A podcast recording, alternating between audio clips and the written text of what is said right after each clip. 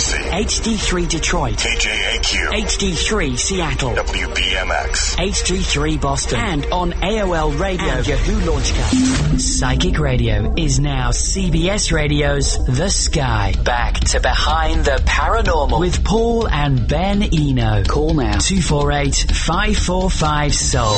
New skyradio.com.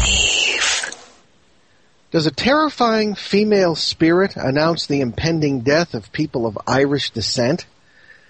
Could the legends of leprechauns be based on an actual primal race of little people? Is it all happening in North America, too? Well, welcome to the 223rd edition of Behind the Paranormal with Paul and Ben Eno. I'm Paul, and Ben is here somewhere. He's just not in his uh, his seat, but he'll be here in a minute. And anyway, opening the show uh, with some pretty unusual questions, and we're also very uh, happy to have with us to help answer them this evening uh, our um, our good friend Susan Shepard from West Virginia, a West Virginia-based author and a paranormal expert and folklorist as well. And we're going to be talking about some of the American carryovers of some of these Irish uh, legends that we're going to be talking about tonight in preparation for, of course, St. Patrick's Day, which is coming up. But before we begin, uh, we want to express our solidarity with the people of Japan in this terrible hour we still don't know the full scope of this this catastrophe, and I know uh, that I, I myself have friends there whom I have been unable to reach until today. I have a good friend in Sendai with his family. Sendai, of course, being one of the, the hardest hit cities, and he said the city is is a mess. Uh, they just got their their electricity back, but there's nothing but mud coming out of the faucets, and they're running short on food and water. So uh, the the uh, army has a uh, water truck down by the local school, but he said you have to stand in line for an hour or so to, in order to get it, but people are doing that. Uh, but of course the Japanese people are, are strong. They are good people. Uh, they don't loot or do things that certain other people might. Uh, they're, they're, they're good folks and we, we, are with them in this, this terrible hour because, um, who knows, our time might be coming. Anyway, to anyone in Japan, we know we have listeners there. Uh, we want to know that want you to know that we're with you, uh, and uh, you will come through this. Well, anyway, St. Patrick's Day is coming near, and so this evening, as I said, we're going to be looking at some Irish legends and their possible basis in reality. Uh, and of course, to help us to do so, we are very pleased again uh, to welcome back our good friend and occasional co-host, West Virginia-based author, paranormal researcher, uh, certainly paranormal renaissance woman, Susan Shepard. Welcome back. Hello. Good to okay. be here. And let me just tell you our call-in number today on CBS News Sky Radio, of course, at 248-545-SOUL. That's 248-545-7685. Or if you're listening over the internet on a computer or one of those funny little devices I don't understand, you can use the nifty instant feedback feature to the right of the newskyradio.com homepage as you listen live. Now, Webster's New Collegiate Dictionary defines banshee as, quote, a female spirit whose wailings forewarn families of a coming death of a member. Now, Susan, isn't it true that banshees, according to legends, uh, warn only certain important Irish families, or am I wrong? Well, um, first of all, the banshee, banshee simply, is the Gaelic word for fairy woman. And what the banshee actually is, she's an Irish and also a Scottish attendant death fairy. Uh, each uh, members of different clans have their own ad- attendant banshee spirit that will wail and cry upon the death of members of their clans. Um, so basically, uh, the banshee is a death fairy. Even though she does not cause the death, she announces the death with her high-pitched wailing cries. Uh, it was it's also described as a type of keening. Um, you know, back in uh, Ireland and Scotland and also Wales and parts of England, uh, the way that they looked upon their fairies is not how we look upon them today. Uh, they were actually a little bit afraid of the fairy race. Uh, there's a lot of different explanations of what, who or what the fairies were. Um, some people describe them as elementals. Others describe them as a part of a race, uh, a small uh, race of people in the British Isles uh, before the Celts came in. Others, if you go into Ireland, they'll say uh, they're the un- unbaptized souls of the pagan dead. So there's various meanings to what the fairies are, and it's interesting because uh, in Ireland and Scotland, they almost look upon the fairies as like a ghost. Um, it's different uh, over there. They're superstitious about their fairies, and uh, of course, the banshee is the one that they uh, that would have the most fear, you know, inspired with it. Uh, normally, you will hear the banshee, but you won't see her. But uh, when when she is seen, she always has the uh, the glowing red eyes. Uh, the Irish banshee is beautiful. Uh, she's Sounds like another friend of ours, huh? yeah. hey, that's that's very interesting because one of the banshee tales that I have in Cry the Banshee is at Center Point, uh, West Virginia, and that's where that was where the partridge sighting of the Mothman was. In Interesting. That same little community. Well, I, I had some questions about that coming up. Isn't that interesting, though? I mean, it's Yeah, very interesting. The, the parallels here are very interesting.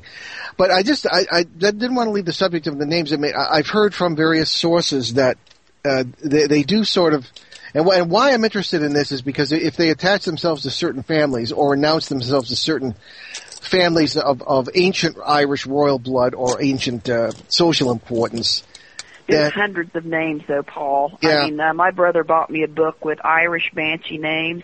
I had all kinds of family names in there.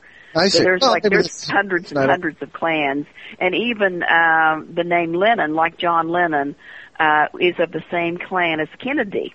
Yeah. uh, because it was McLennan, you know, McLennan, or uh, and his was O'Lennon, and it's all along. They call them Septs, I think, is what they call them. But so if you've got any Irish or Scottish blood, you probably have your own attendant banshee. Well, isn't that nice? Oh, yeah. And the interesting thing too, uh, three of the names were uh, in the book. One of them was O'Lennon, O'Kennedy, and O'Regan. Uh, Oh. Those those were three men of Irish descent that were shot by an assassin. Yeah. That, that's So that was that was creepy. that was kind of creepy because the book's like a hundred years old that my brother found for me. Wow. Okay. Well, now uh, let's get back to the beginning of the legend. You know, we're always saying on the show that anything in folklore, any folklorist will tell you this, that any, anything that's present in folklore has some grain of truth somewhere along the way, something that got it started. Now, how Yeah, and when did the Banshee ahead, I'm sorry. start? Yeah. No, go ahead. Uh, well, you know, I think spirits will mimic uh, or they will appear in ways that we understand them. And whatever experience you have, according to the way that you were brought up and the belief systems of your your family or your community, is going to kind of uh, tailor that to Oh, yeah. what you believe in. But um, you know, I told the uh, two banshee stories on my ghost tours for years, and I didn't believe them at all until I had my own experience with a banshee. So that's Really? interesting too. Okay. Yeah. Well, we're, Um, we're going to get to that in a minute. I can't wait to hear that, but ben, uh, I'm going to give have to give Ben a chance to ask his question. Yeah.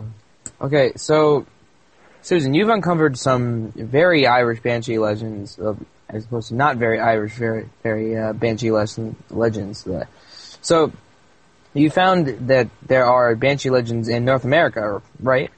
there are actually three stories. Uh, one is in Virginia, and two is in West Virginia. Uh, and of course, you know, in this area of West Virginia, probably parts of Virginia, uh, was settled by the Scots Irish. Uh, the particular Banshee story that we have from this area, the Banshee of Martown, was actually a Scottish Banshee. Now, the Irish Banshee, when she appears, she appears as a beautiful young woman with long red hair, a silver comb, a green dress, a gray cloak, but she has those red eyes. Now, the Scottish Banshee, when she appears, she appears as an old hag with uh, riding like a white horse with her, her face covered by a tattered veil, but beneath that tattered veil you can see those glowing red eyes. She's also associated with waterways, uh, where they said she she washes out the bloody clothes of her Irish or Scottish clan members. So it's a little bit different uh, in Ireland and Scotland. I, I would imagine even if you went into different places in Ireland, the banshee would change somewhat. Okay, well, uh, this leads to uh, well, actually, Ben, I'm sorry, you got another. Yes. Yeah. So is the banshee unique to the Irish tradition, or are there other ethnic groups that have similar beliefs? Yeah, I mean, I well, would imagine the, Scots. Scottish, uh, the Scottish, and and you know also the Welsh, um, and other parts of the world. Um, you know, there's other portents of doom. I think there's some in Japan, uh, like a uh, an ice woman. Uh, but the most, of course, the fairy lore. Well, also because we, you know, we're descended from the Scots Irish, or you know, America was kind of founded by the English, and also the Sky, Scots Irish early on.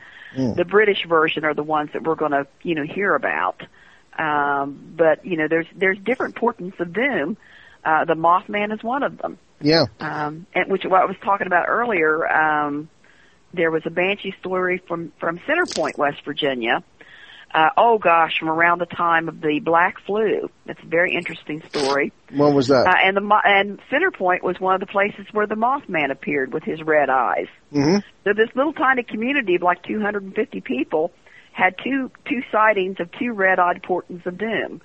So I When don't know the- exactly what- what, that means, When when was the black flu?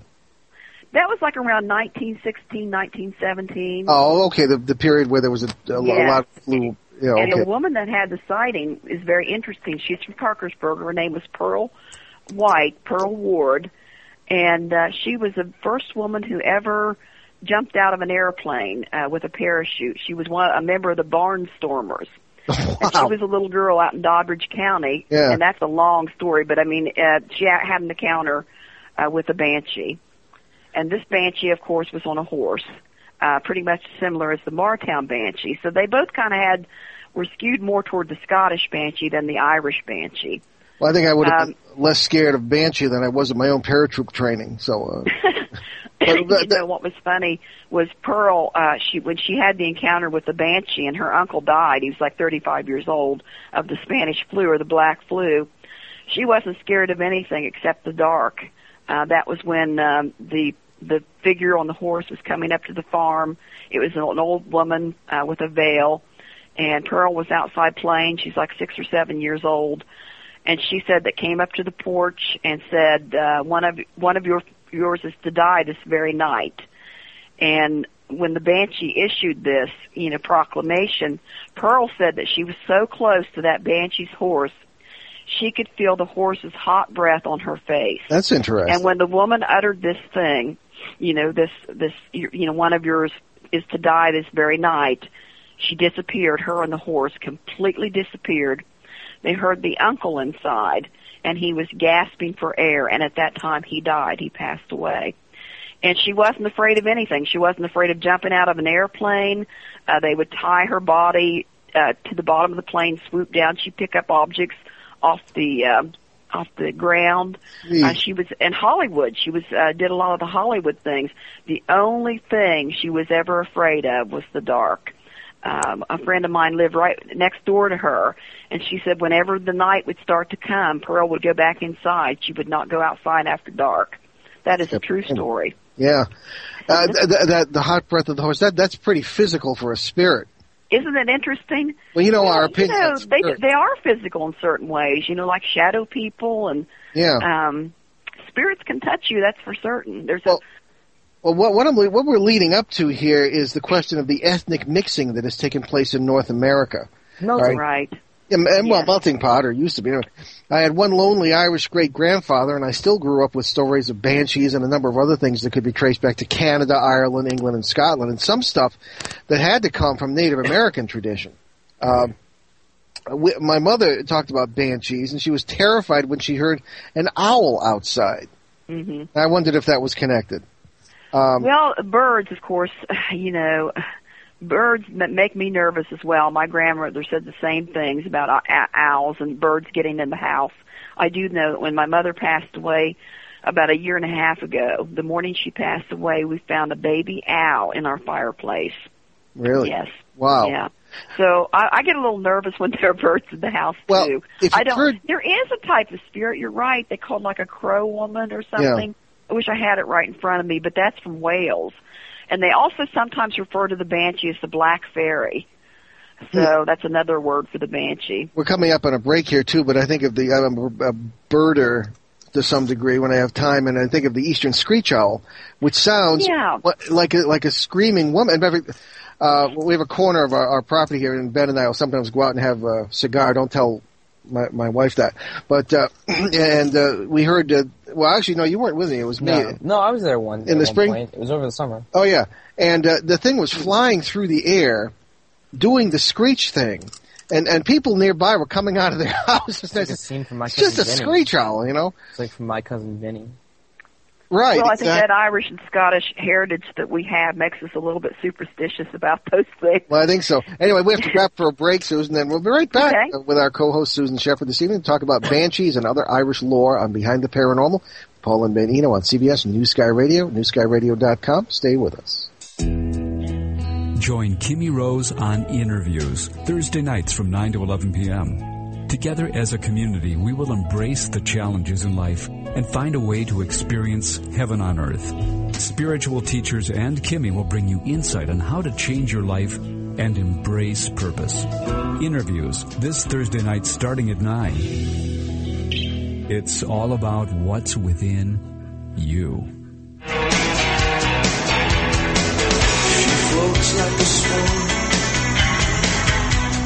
Grace on the water. Lips like sugar. Lips like sugar. Just when you think you've caught her, she glides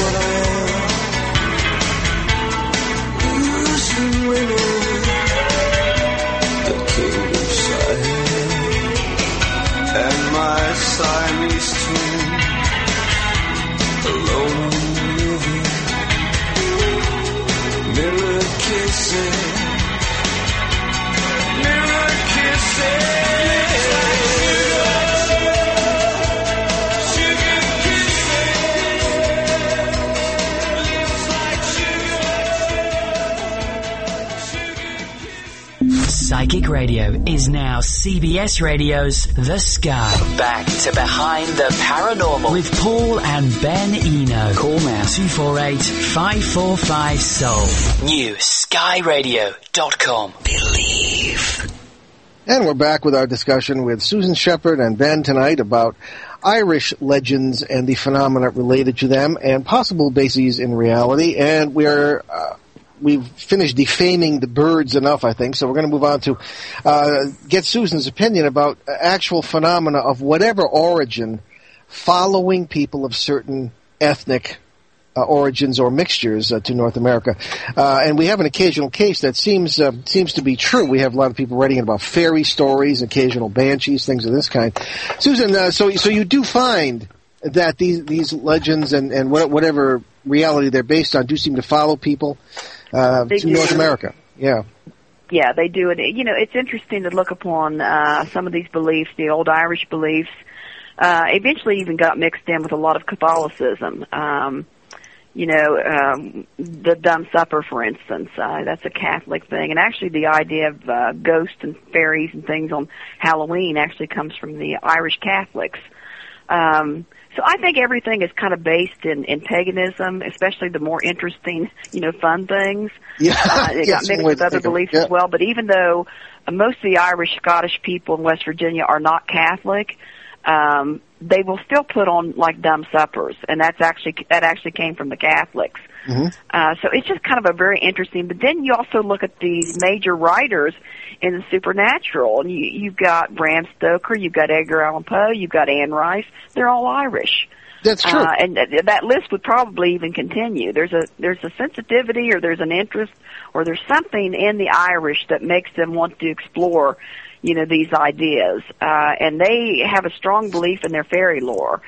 Uh, but our view in the United States of fairies is pur- purely a fictional Victorian view of fairies, about these pretty little dolls, uh, you know, and flowers and under mushrooms and things like that.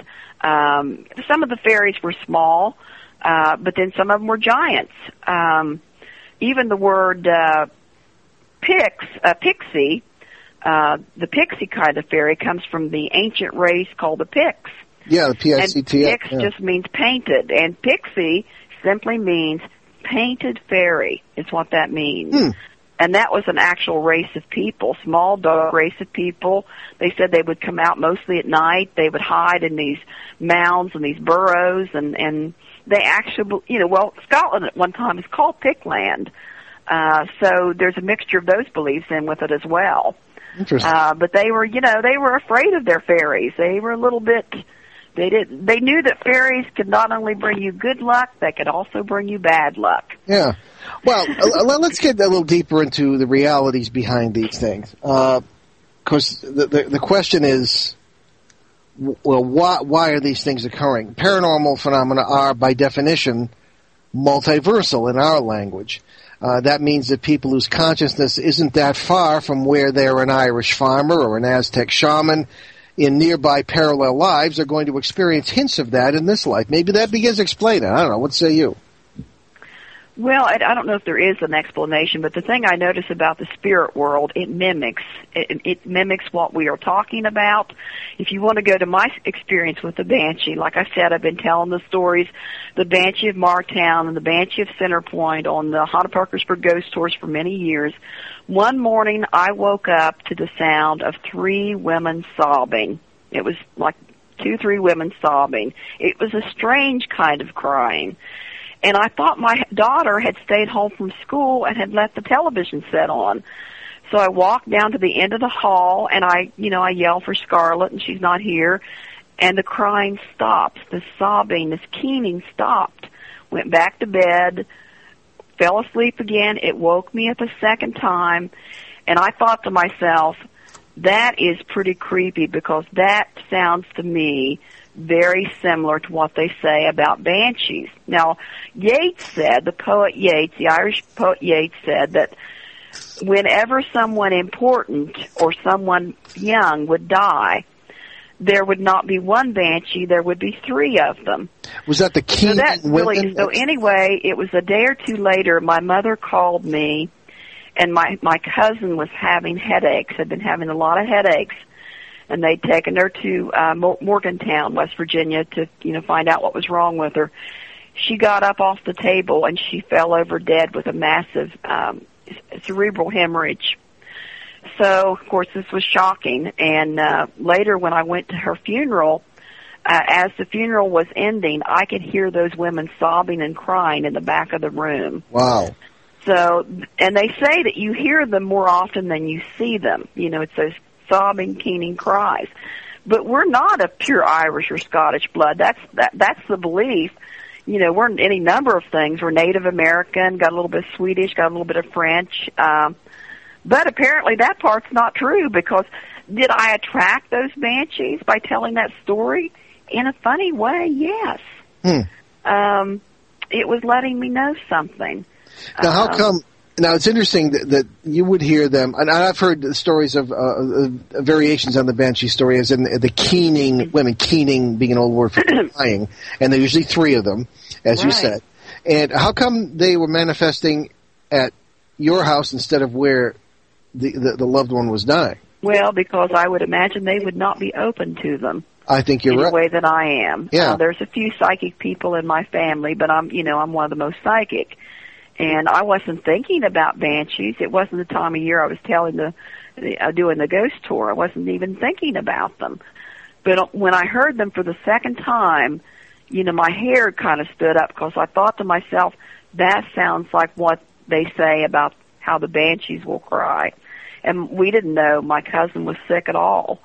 Um, and that was just the that's just how it happened. Is that ever Um, happened you know? I'm talking the Moth- Mothman movie that I'm in, Eyes the Mothman. It's out now. Um, you know, you can't ever completely understand these things. They will never be completely understood. It's just one of those things that that happens to to me. Yeah. Uh, it happens to other members of the family as well, but not quite as much as it does to me. And I think it's because I'm open to them. Yeah, no, that's uh, that's probably the best explanation. Are, has this ever happened to you before or since, or was that the only time? That was the Banshee only time. Yeah, okay. That was. You know, I, I hope I never hear them again. Okay, well, I can imagine. Okay, Ben is going to uh, carry us a little further into Irish lore. Okay. Okay, so certainly leprechauns are one of the most popular Irish legends. Uh, could they be based on a real race of small people? I think the Picts were. uh, You know, I don't know too much about the the uh, leprechauns, but um, um, you know, definitely uh, the word pixie comes from the the ancient race. excuse me, called the Picts. They were different than the Celtic race. They were already in the British Isles before the Celts got there. They don't know where they came from. Uh, they have, if you've ever seen the movie Braveheart with Mel Gibson and the the, the blue face, that's what the Picts used to do. It's one movie I've seen. Yeah. So, um, you know, so that, uh, but it, you know, it remains a mystery. They don't really. They have some writings and things like that, but they don't really know where the Picts came from. It could be Eastern Europe. I don't know, but it's, it's interesting that yeah, that, that miniature stone chambers have been found all over the British Isles. We have some in Rhode Island here. Right. Western Rhode Island and the Audubon Society, probably they're mysterious miniature stone chambers. Because everything in Rhode Island is tiny anyway, including the state. But Well, and getting into the genetics and things too, I just had another interesting DNA test where I matched Egyptians and Mesopotamians. Mhm. Uh, that con- that particular group um, is from the Middle East. It matches 75% of all Palestinians. If you're Greek and Sicilian, you probably match that as well. But it it uh, disappeared in Northern Europe, and then that particular group of DNA reappeared in Ireland, and they thought it was probably br- brought there by Roman soldiers. So that must be how I'm matching these people in Mesopotamia and Egypt. I mean, that was a complete surprise. or you have you have Rome ancestors, Gypsy. Yeah, that too. Yeah. Well, anyway, hu- this is fascinating. Human prehistory. Uh, I love the subject, or, or, or we might, or I call it sometimes the time of human amnesia. Uh, often comes up on the show. Um, now, uh, as people who've listened a long time know, using a lot of primeval creation texts in the original languages whenever I could, uh, I did extensive research into Middle Eastern and Indian prehistory for my lesson, Right. Turning Home. And I want to give you a chance to talk about the movie and your own books, of course, uh, later on. Uh, but there is a parallel and a very similar ancient history of Ireland in the form of the, and I hope I'm pronouncing this correctly, my, my Sumerian is better than my Gaelic, uh, Right. Lebor Gabal, Gabala Érenn, the, or, or, which means essentially the book of the taking of Ireland. Now it dates only from about the 11th century of this era, but it says that it's a compilation of older poems and narratives that trace the history of Ireland from at least the time of Noah and the Great Flood. Now, its primary theme is a series of invasions of the country by a number of different races, including the Picts. Uh, some of these people had amazing paranormal powers, and they sound like they might have come from somewhere or somewhen else. I mean, who knows? Now, the fifth in this succession of invaders were the the again, I hope I'm pronouncing this correctly. The Tuwa, the, the Tuatha Dé Danann, hmm or the yeah. Okay, that's the the goddess. race. Yeah, the peoples of the goddess Danu. Now, Danu was a Celtic mother goddess who also has a way of turning up in other people's histories as well. Uh, the story, of course, of this book is very complex, and uh, with all kinds of wars, and these children of Danu seem to be responsible the way I read it, for most of Ireland's ancient deities and heroes, and from many of the legends we've talked about this evening with, with Susan here. Now, uh, now what I'm when I was speaking in Ireland in 06, uh, Ben's mom and I had a chance to vis- visit the Hill of Tara, or the Hill of Kings in County Meath. Ben was supposed to be on that trip, but he broke a bone. Yeah. Oh no. Yeah, sorry, I had an empty Aw. plane. Anyway, it's a huge prehistoric sacred complex crawling with archaeologists today. And uh, oop, uh, we've got another break. We'll continue our story of Ireland here in uh, just a few minutes on Behind the Paranormal with Paul and Ben Eno. CBS News Sky Radio, newskyradio.com. Stay tuned. Enlighten, empower, enrich. This is CBS Radio's The New Sky. New horizons, no boundaries. I don't know what I've done, or if I like what I've begun. But something told me to run, and honey, you know me, it's so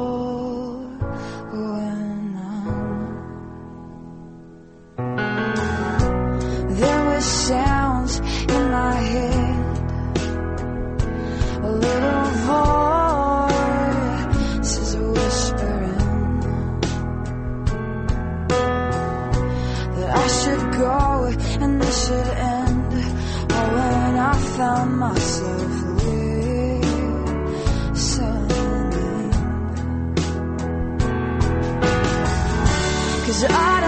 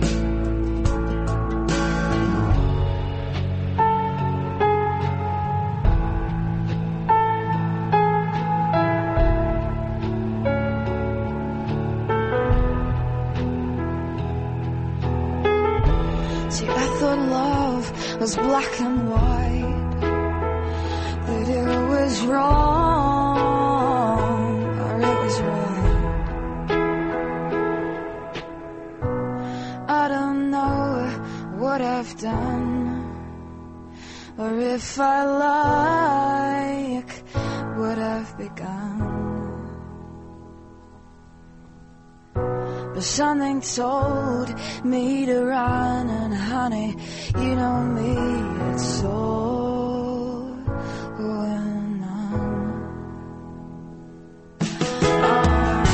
And I don't know if I could stand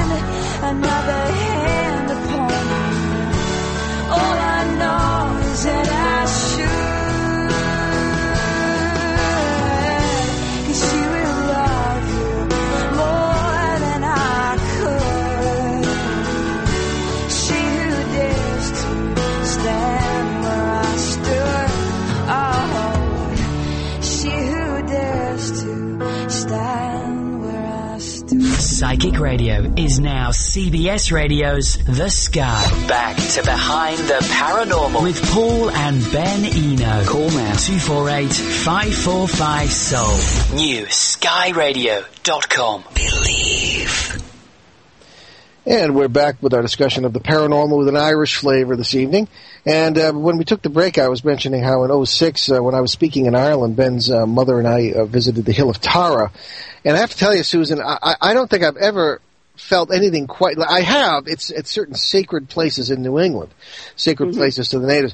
But the power of this place was absolutely astounding. And I was told that according to the legend, it was the entrance or one of the entrances to the underground kingdom where the children of Danu, uh, the people responsible for our fairy legends and stuff, fled before the onslaught of our species, and the occasional interactions between these species have resulted in the Irish legends we have today. So, I don't know. They, there are always uh, stories of underground people, people living in the. I mean, who knows? I mean, but this, certainly there is some sort of uh, bizarre stuff going on. So, uh, I mean, have you? Um, Are there places like that in your neck of the woods in West Virginia? Well, most of them, um, uh, we, we would, you know, it would be Serpent Mound uh, near Chillicothe, Ohio, and Oh, we've yeah. got a lot of Adena and Hopewell Indian mounds here. We also have in southern West Virginia on a cave. We have writing in Ogham, which is the ancient Irish um, oh yeah. language, and they think maybe some of these Irish monks that were, you know, uh, they got lost out on sea and they ended up, you know, in America. hmm Uh, so, um, and it, it tells the uh, the story of the birth of Christ, and it's written on the walls in a cave, and it's a perfect perfect Ogham language. Wow. And this predates Columbus, of course. Amazing. Uh, you know, and looking at fairies too, uh, you know, fairies are looked upon as also uh, lording over the land of the dead. Uh, they're associated with uh, the dead, and whenever I have fairy dreams, usually even if it's not even a, a, um, a, a bad dream, but I'll have dreams of fairies. Usually, someone will die when I have fairy dreams. oh dear. So they have a connection in a way to ghosts and and uh, taking souls over into Summerland, of course, the land of the dead. And I have dreamed about Summerland a lot. Mhm. Um, it's kind of a long, complicated thing, but um, Well, we'll I have to suppose compare in those. ma- many ways we, we are remembering these things perhaps through our own genetics. I think you may have something there for sure. Uh, ben and I share dreams of a place we call the good world. Right. When I talk to people who have similar dreams, they, they'll describe even sometimes the same places. And uh, again, you know, these dre- dreams are reflections of, of real worlds. I mean, I, there are times I think dreams are more real than the, the day-to-day lives we we uh, hide behind ourselves. Anyway, uh, we wanted to move on here with the issue of, of, of leprechauns. Have you uh, heard of any uh, leprechaun-like or fairy-like? Again, these these are names that, that could be applied depending on how you interpret. Or, or, or fairy stories in there. We we get them all the time. People send in stories. You know, uh, I heard you talking about it on the air, so maybe you won't think I'm nuts. And they tell you the story of when they were kids and they saw. Uh, w- one woman wrote that, that she had seen uh, little people in her kitchen going through the flour and, and the salt and stuff, and that Huh. took took took off the heck out the door when she walked in. So, you- we get these stories. And what, uh, what what's going on in your neck of the woods as far as that's concerned? Well, it would just it would primarily be the banshee would be Yeah. the, the major fairy from this this legend, and I think we're kind of have our ideas about leprechauns kind of skewed, meaning um, uh, lucky charms, that sort of thing. Oh, well, finding a pot of gold. I don't Yeah. really know where those those come from. They they probably have some basis in truth, um, but um, the re- little red-headed uh, leprechaun, I'm not so sure about. Except a friend of mine in Ireland swore that when she was riding the bus in Ireland, this little guy got on. He had red hair, he had on green, and he looked just like a little leprechaun. So I don't know too much about that. Um, Yeah. but the fairy the fairy races I do definitely uh, believe in. Um, but I, I have to tell you, the popular thing right now, and this has been popular since the 1970s, is that fairies and elves or things are called nature spirits or elementals.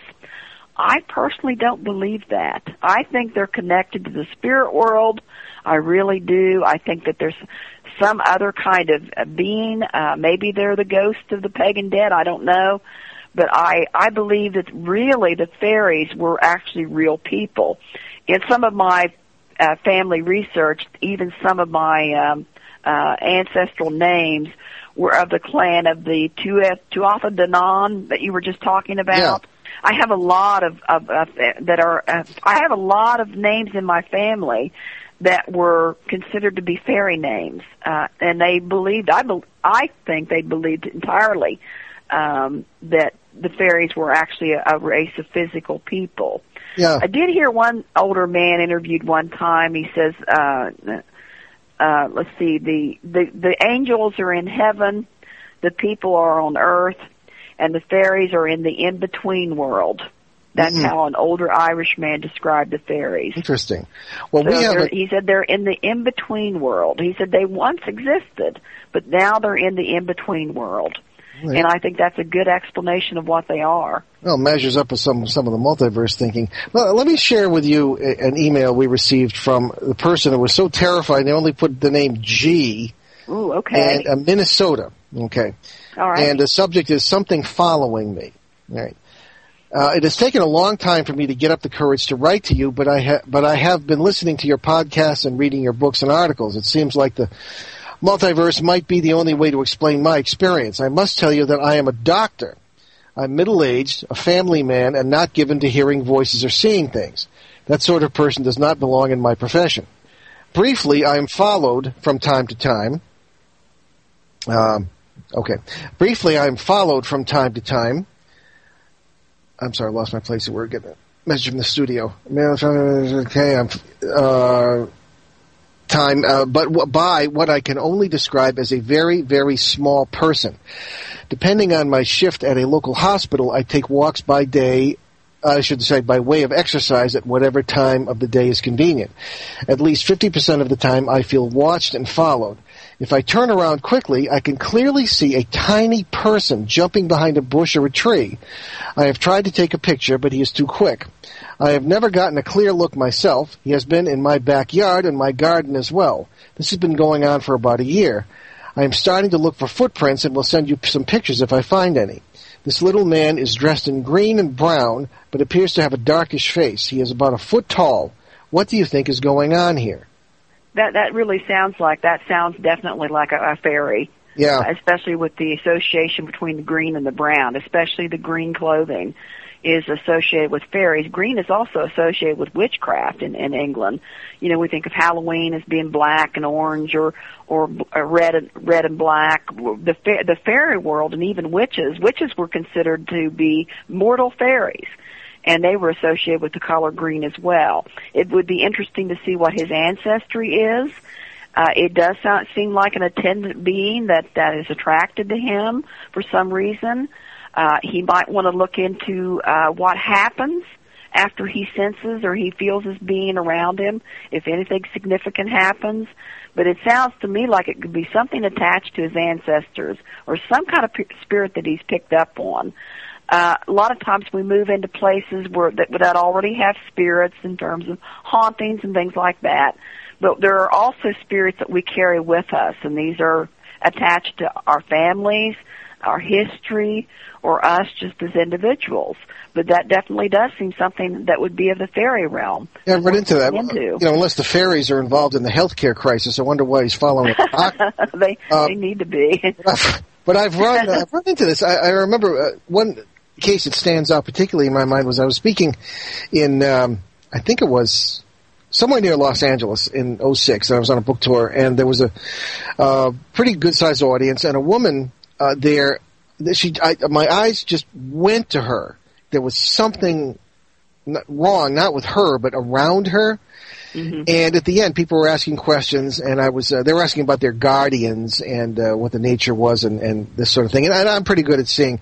And, you know, I don't do the psychic thing. I think it's too much baggage for my purposes. I, you know, my calling is elsewhere. Ben says I have the gift of gab. That's my job. So anyway, uh, but I, I can pretty much tell who, who the guardians are around someone. And I think that, that, that developed because I got so used to telling who had parasites and who didn't. This woman had two parasites, and it wasn't necessarily her; it was her family. And so she put. And I said, "I'd better talk to you afterwards."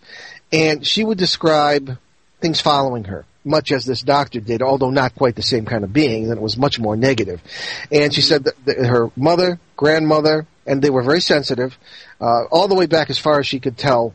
Were uh, they were of Italian descent, and that they had, had, had been plagued by a couple of what what in our language we call parasites. You know these Right. life forms that suck the energy out of people and this sort. Usually, people have a lot of holes and dark spots in their aura when they have parasites, and Yeah, maybe that's sometimes it. it's even surprising when you see these around very positive, um, you know, sunny personalities. And you'll see uh, ghost hunters. A lot of my friends that are ghost hunters, they get lots of holes and lots of dark spots in their auras. It's it's really incredible. It's bad news. That- yeah, bad news normally because it could it could eventually manifest as a real illness.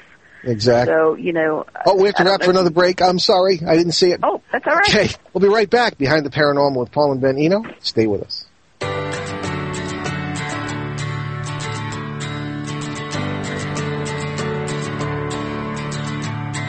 I promise you the world again.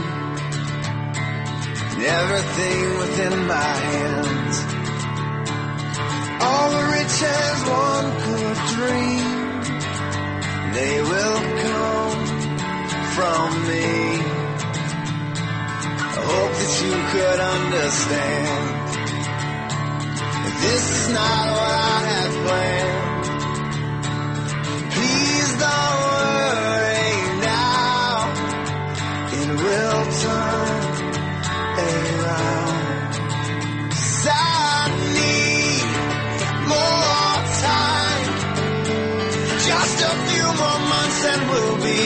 fine.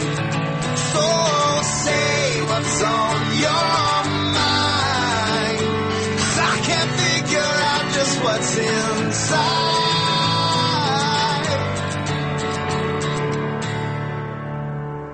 I hope that you could understand. This is not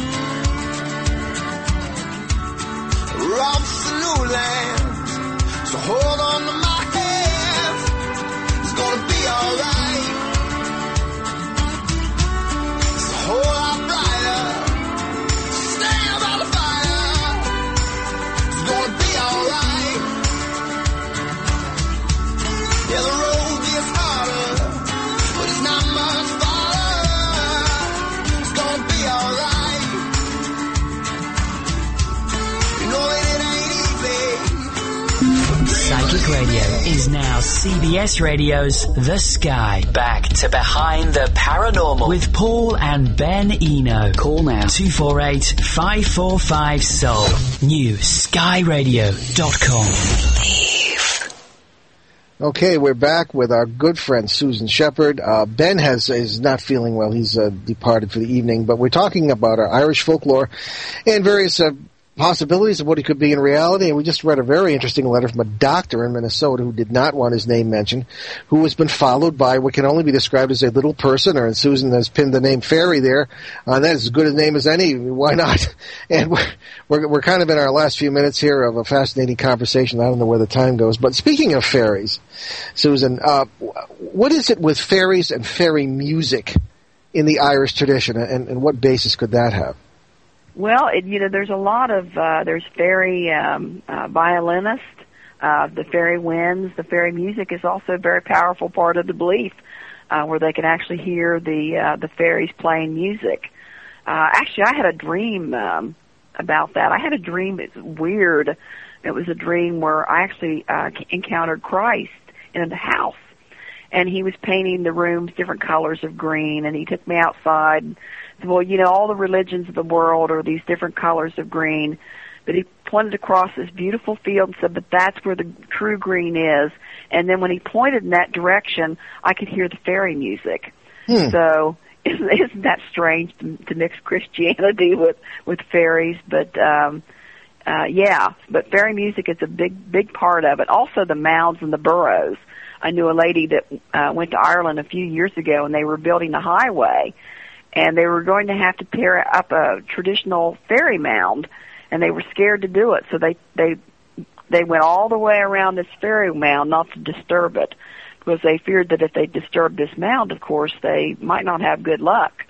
Yeah. So uh, Well, p- there's a lot of of it, interesting things. absolutely, yeah. Well, that's uh, when I was there in 06, they didn't have any highways, and they were the most prosperous country in Europe, and there was nothing but traffic. Anyway, uh, I hope they don't take down any fairy mounts.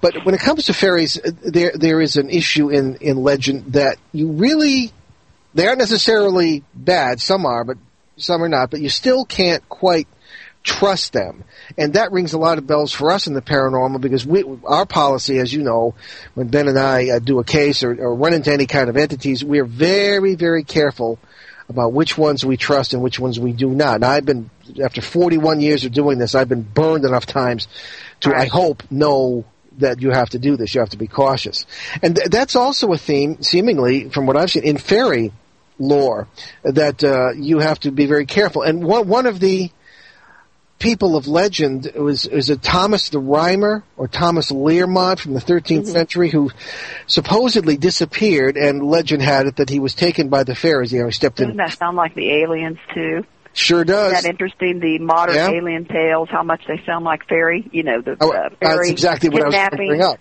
Exactly. And again, you know, these are names we pin on our own Right. families or, or, or ethnic groups' experience of these things, but it could be, and put in modern terms, it could be explained as alien. And certainly these creatures are alien to our world. Exactly. Yeah, You know, so like, here uh, you go. So, but, uh, supposedly his nickname in the fairy world is True Tom. In other words, if you uh, get caught in the fairy world somehow and get taken into the, you know, it's very beautiful and everything, but you don't trust anything you see or anybody you talk to, except True Tom, because he'll tell you the way out. And I mean, this is rather quaint, but I wonder what, basically, because Thomas the Rhymer was a real person Right. in the 1200. So, um, I don't know, it's, it's, um, the issue of the truth. Well, I, you know, I, I do think there's there's a lot of similarities to uh, modern alien abduction tales with with uh, you know ancient tales of fairies. Uh, and then there's the, the this lingering state you go through called being fairy led, or when somebody starts to linger and die, that they've been somehow the fairies have gotten attached to them. You know, Yeah. uh, fairy sickness caused by fa- strokes. Strokes used to be, be believed caused by the fairies. Mhm. Uh, so there's yeah, there's a there's some there's a malevolent quality. Uh, like with the banshee, though, like they say, the banshee does not cause the death; she only announces the death. Right. So, in a way, you could call her a scary fairy or an evil fairy, but I'm not so sure. Yeah. But over in the British Isles, witches and fairies and ghosts are all very connected to each other. Mhm. Uh, and a lot of people don't believe that, but uh, it's it's a fact. Well, the Uh, they stories look at it differently than what we do. Well, we're out of time. Uh, Susan, uh, Susan Shepard, thank you very much. Tell, tell us, just, just take a second, tell us about your books and the new movie. Okay, uh, Cry the Banshee is my book on Appalachian ghost lore, and the new movie coming out called Eyes of the Mothman. It's one of the most comprehensive books or movies on the Mothman I've ever seen. It's by Matt Pellowski, and I'm doing the parts on the Men in Black and Indrid Cold. Cool. Uh, if you ever saw the movie uh, Mothman Prophecies and remember the character called Indrid Cold, he actually turned up in Parkersburg. So um, it's a wonderful movie. Yep. And I'm just continuing with all I do, my ghost tour and my psychic readings and that. And what's your website?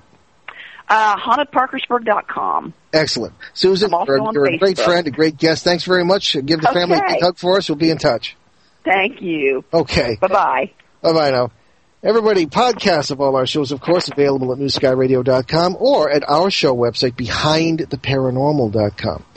And we want to thank our producer this evening, Will Kosnick, and we'll see you right here next Sunday, March 20th at 7 p.m. Eastern, 4 Pacific on CBS New Sky Radio, newskyradio.com, when Ben and I will take the hour to talk about the paranormal and your family. I think this is going to be an important show.